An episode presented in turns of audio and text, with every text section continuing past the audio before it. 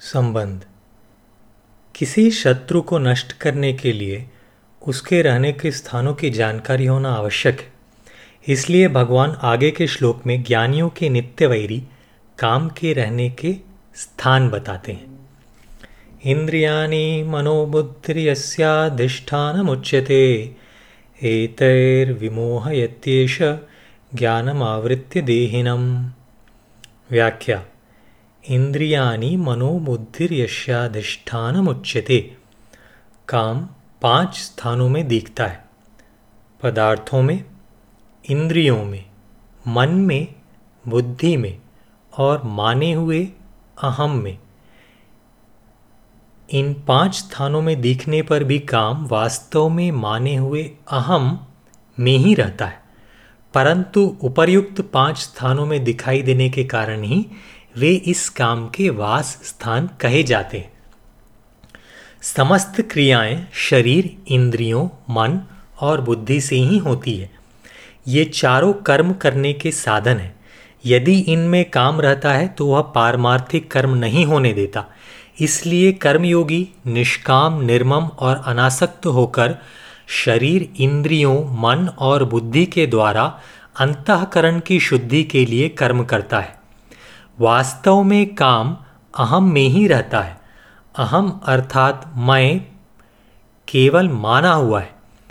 मैं अमुक वर्ण आश्रम संप्रदाय वाला हूँ, यह केवल मान्यता है।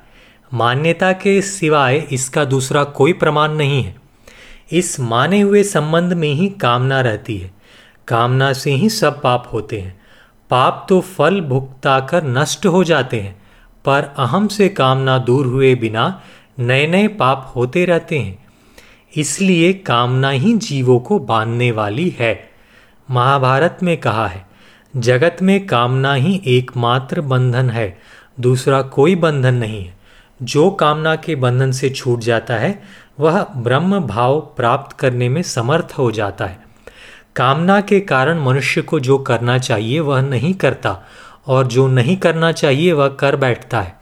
इस प्रकार कामना देहाभिमानी पुरुष को मोहित कर देती है। दूसरे अध्याय में भगवान ने कहा है कि कामना से क्रोध उत्पन्न होता है और क्रोध से सम्मोह उत्पन्न हो जाता है। इससे यह समझना चाहिए कि कामना में बाधा पहुँचने पर क्रोध उत्पन्न होता है, पर यदि कामनाओं में बाधा ना पहुँचे तो कामना से लोभ और लोभ से सम्मोह उत्पन्न होता है। तात्पर्य यह है कि कामना से पदार्थ ना मिले तो क्रोध उत्पन्न होता है और पदार्थ मिले तो लोभ उत्पन्न होता है। उनसे फिर मोह उत्पन्न होता है। कामना रजोगुण का कार्य है और मोह तमोगुण का कार्य। रजोगुण और तमोगुण पास पास रहते हैं। अतः काम, क्रोध, लोभ और मोह पास पास ही रहते हैं। काम इंद्रियों, मन और बुद्धि के द्वारा देहाभिमानी पुरुषों को मोहित कर देता है। इस प्रकार काम रजोगुण का कार्य होते हुए भी तमोगुण का कार्य मोह हो जाता है। कामना उत्पन्न होने पर मनुष्य पहले इंद्रियों से भोग भोगने की कामना करता है। पहले तो भोग पदार्थ मिलते नहीं और मिल भी जाए तो टिकते नहीं। इसलिए उन्हें किसी तरह प्राप्त करने के लिए वह मन में तरह तरह की कामनाएँ करता है। बुद्धि में उन्हें प्राप्त करने के लिए तरह तरह के उपाय सोचता है। इस प्रकार कामना पहले इंद्रियों को संयोगजन्य सुख के प्रलोभन में लगाती है। फिर इंद्रियाँ मन को अपनी ओर खींचती हैं और उसके बाद इंद्रियाँ और मन मिलकर बुद्धि को भी अपनी ओर खींच लेते हैं। इस तरह काम देहाभिमानी के ज्ञान को ढककर इंद्रियों, मन और बुद्धि के द्वारा उसे मोहित कर देता है तथा उसे पतन के गड्ढे में डाल देता है। यह सिद्धांत है कि नौकर अच्छा हो, पर मालिक तिरस्कार पूर्वक उसे निकाल दे तो फिर उसे अच्छा नौकर नहीं मिलता। ऐसे ही मालिक अच्छा हो पर नौकर उसका तिरस्कार कर दे तो फिर उसे अच्छा मालिक नहीं मिलेगा। इसी प्रकार मनुष्य परमात्म प्राप्ति किए बिना शरीर को सांसारिक भोग और संग्रह में ही खो देता है तो फिर उसे मनुष्य शरीर नहीं मिलेगा। अच्छी वस्तु का तिरस्कार होता है अंतकरण अशुद्ध होने से और अंतकरण अशुद्ध होता है कामना से। इसीलिए सबसे पहले कामना का नाश करना चाहिए। देहिनम विमोहयति। पदों का तात्पर्य है कि यह काम देहाभिमानी पुरुष को ही मोहित करता है। शरीर को मैं और मेरा मानने वाला ही देहाभिमानी होता है।